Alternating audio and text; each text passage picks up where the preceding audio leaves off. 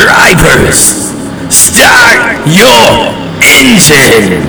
This is the Damn Racing Podcast.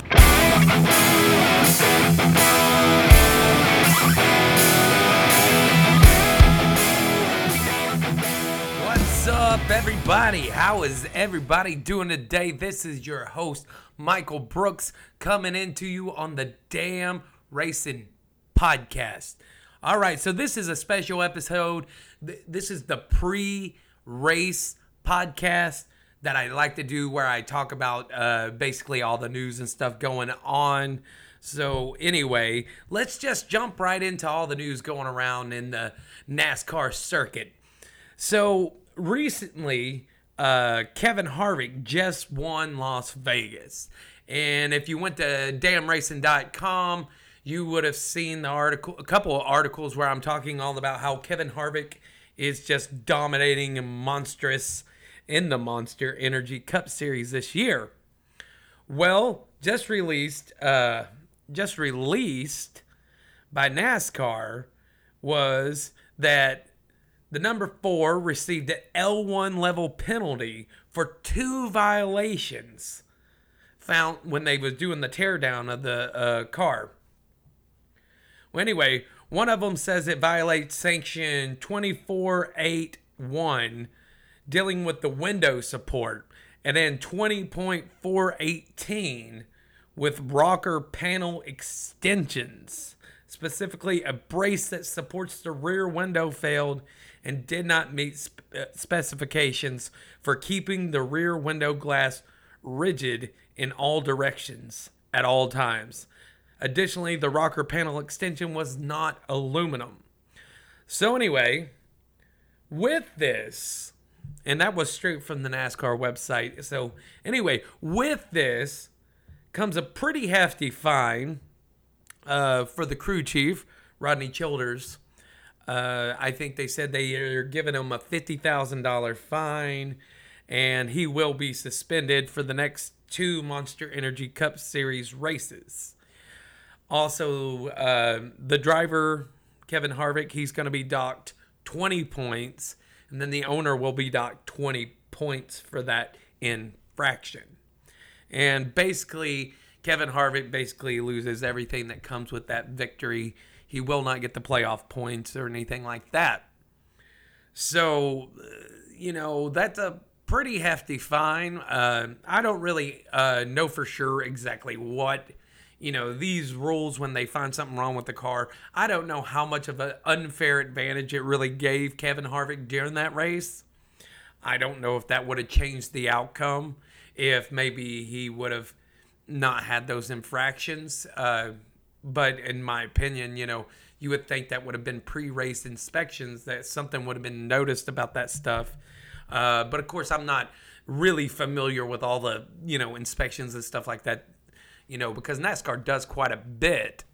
And um, so I don't really know how they do that. But in my opinion, I don't know if it would have, I don't know if that affected the race or whatever.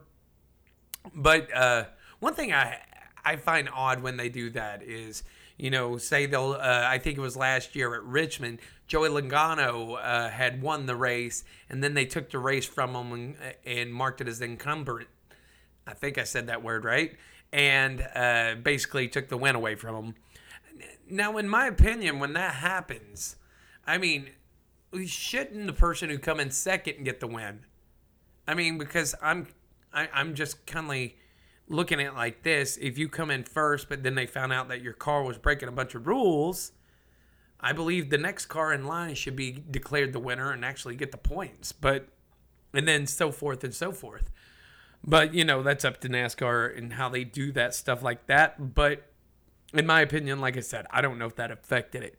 So going into the race uh, week, uh, we're getting ready to head into Phoenix. And uh, will this affect Kevin Harvick? I don't know. I mean, Rodney Childers is a pretty good crew chief uh, for the number four. So it's kind of hard for me to really determine if this is going to majorly affect Kevin.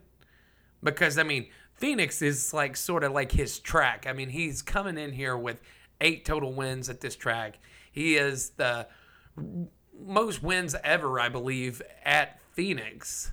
Um, will it affect him? I'm, I'm sure it's going to play a part, because if Childers being such a, you know, smart crew chief, but uh, I don't know if it's really going to affect him too bad. I mean, I mean, eight years of or eight race wins of driving at uh, Phoenix.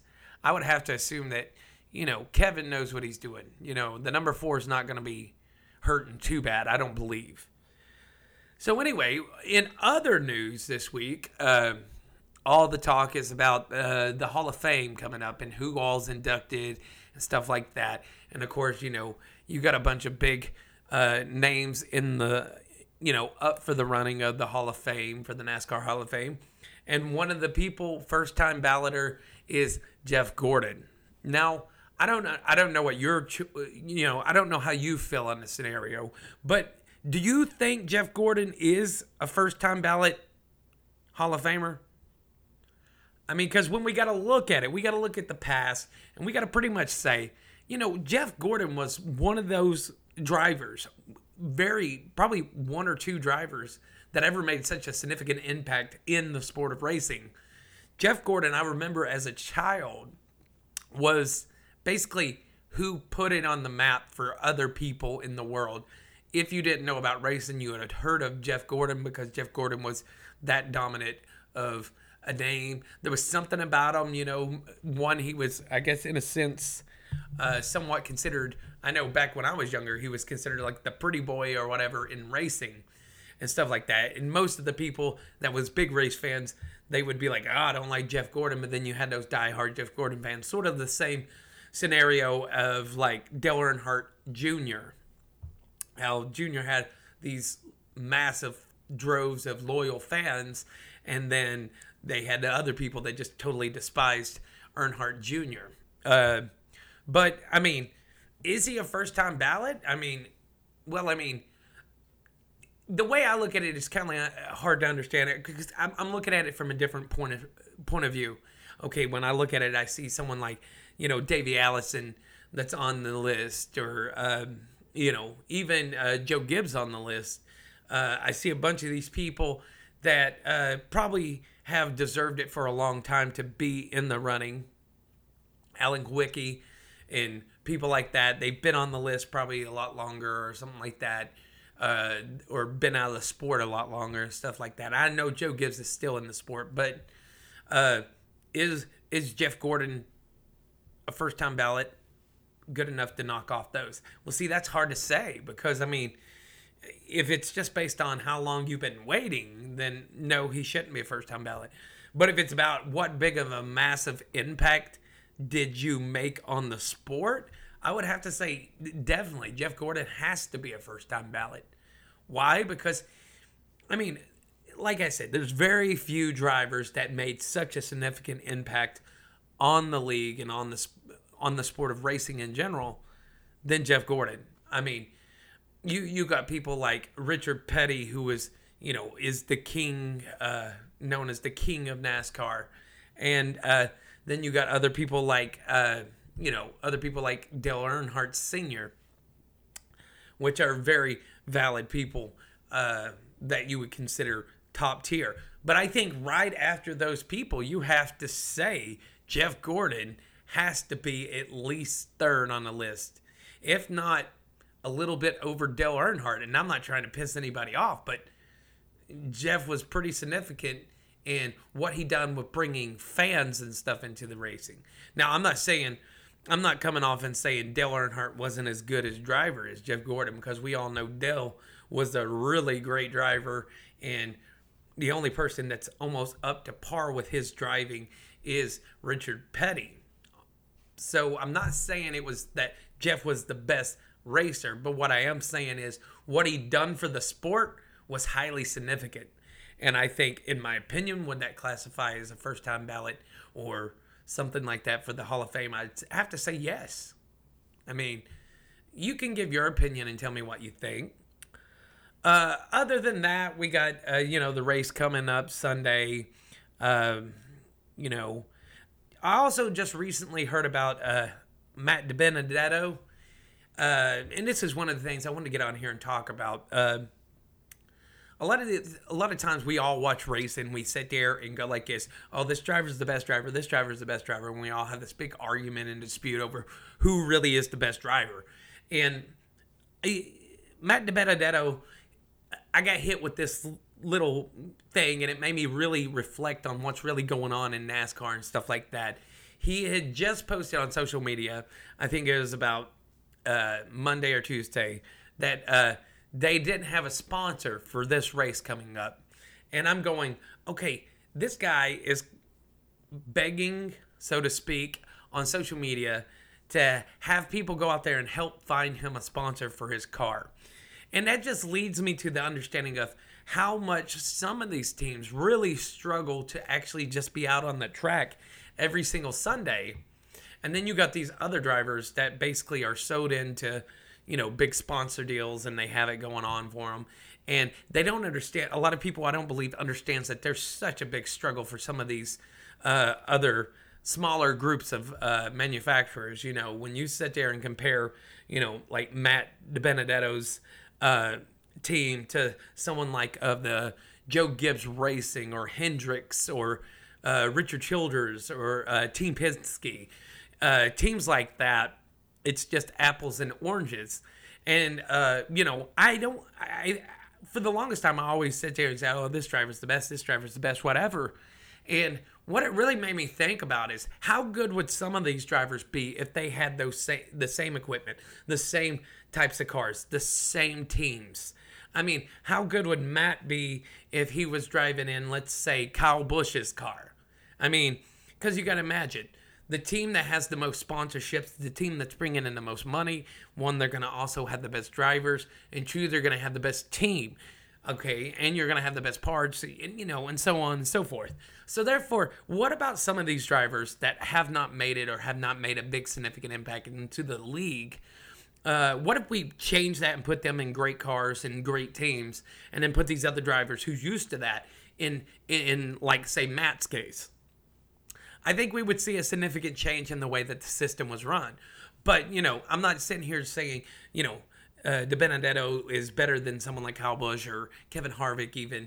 Uh, but I'm, I, I am sitting there saying that I do believe some of these drivers that's on teams that have less finances to be able to get stuff done uh do hurt. And I think I think uh Matt brought up that that whole thing when he brought up in the social media asking for people, anybody who who knew a C E O or C F O or whatever of a business, to contact them so that they could see if they could work out a deal and get a sponsorship for Sunday's race. uh I think it was a while back, uh, uh they was doing some kind of uh, retro paint scheme. And one of the smaller teams had to choose between, they they said basically they couldn't do the retro paint scheme because they didn't have the finances. They said they had to choose between tires and a retro paint scheme. And uh, so they had to, they said they was going with tires. And then somebody nicely came up and donated uh, to do the paint scheme for them, um, which is really awesome. But see, it, it's just the struggle that these young, smaller teams, uh, less financially stable teams have to deal with. And then the worst part is when you're not being able to build the card or build the team up as good as you wish you could, the problem is the payoff never comes off too good because you can't ever get up to the par with the bigger teams, and therefore you're constantly in a struggle and never pushing out of that little box that you're in. So Uh, I believe, um, I believe it, uh, last I seen Matt DiBenedetto, I guess I'm saying his name right, uh, has found that sponsorship for his car. Uh, I want to say uh, awesome for Matt. Uh, good job going out there and hustling. That's the key, going out there and hustling. And he so did that because some people who maybe would be a professional NASCAR driver, such as, you know, Matt, uh, being able to get on social media and do what he done sh- shows how much he loves and cares about the sport. And I want to say, uh, good job on the uh, good job on that, Matt, for getting out there and doing that. So anyway, you know, we got qualifying coming up and all that for Phoenix. Uh, you know, of course, I just done an article, I think yesterday, about how uh, what are my picks for the race coming up. And I would have to say one of my one of my big picks other than Kevin Harvick, I would have to say it's going to boil down to, in my opinion, uh, Kyle Busch. Of course, I am a Kyle Busch fan, so there could be a little bit biased, but I try not to be. I believe Kyle Busch is a real good chance at winning that. And then the other one I'm I'm pushing with is uh, Ryan Blaney. I believe Blaney has been showing real, real talent uh, recently, and I think maybe we could see Blaney win. So, uh, you know, but also everybody on that Team Penske is, I gotta say, is is looking pretty sharp. So I mean, you got every one of them, and I'll tell you another one who looked up. I mean, you take Paul Menard, who just went to the Wood Brothers. And uh, when you look at that, you say, dang, Paul, Paul's looked pretty good since going to the Wood Brothers Racing, you know, which is an affiliate of uh, Team Penske. And I'm telling you, I believe I, I believe Paul's going to actually do a lot better this year than previous years because he's actually got a pretty decent, decent team, in my opinion. But besides that, uh, my uh, if you didn't read the article, my... Uh, unlikely but likely winner is basically my long shot. This, and the person who I believe is a long shot to win, but it could happen, is the number twenty, Eric Jones. I believe Eric Jones could disrupt the field, and I do believe that sometime this year we will see Eric Jones win his first race of the season. Also, another unlikely could possibly be maybe Chase Elliott. Uh, he has run really well uh, pretty much almost everywhere. You know, he's just not scraped in that victory. But I believe, to me, Eric Jones is the most highly uh, likely of the unlikelies to win. And then I would say Chase Elliott, a close second. Now, the sleeper, which is the person who I believe will not win the race, and some people may attack me, but I believe the number forty-eight, Jimmy Johnson. I do not believe he's going to recover this in Phoenix. I don't believe this is the track that he's going to start performing like he's a seven-time champion. Now, of course, I talked about this, how everybody goes on and on and on about, you know, when something like this happens to someone like this, you know, Jimmy Johnson being, you know, a seven-time champ, we expect greatness out of them. And then when they get a little bit older, we go, well, is it time? Well, I don't, I personally do not believe it's time for Jimmy Johnson to retire. Uh, I believe he's still a, a really competitive driver. I wouldn't base everything you're seeing off the last few races. I believe Johnson is going to come back and he's going to win a couple races. Um, but I do not believe it's going to be Phoenix. Uh, if you look at his past... Uh, yes, he's won. I think he's won four races at the Phoenix uh, Raceway or I S M Raceway, uh, whatever you want to call it. Uh, but those were really long ago. Those were like in two thousand five, I think, uh, or somewhere around there. So, no, the last few races, he's, I think one time he did get an eleventh in the last like three or four. And, and then two other times he came in like thirty-eighth and thirty-ninth place. So, based off the recent past, I would have to sit here and say I don't see it happening. He's just not been a very dominant person at Phoenix lately, at least since his early years in racing. So he is my sleeper. Another person who I also believe has a really good chance of winning this race uh, Sunday is Denny Hamlin. Denny Hamlin's probably that quiet one that you, you know, he does really well, you know, at Phoenix. And uh, I believe Denny's one of those people where it's like you sort of forget about saying his name when it comes to a lot of stuff. But uh, I do believe Denny could be a good good pick.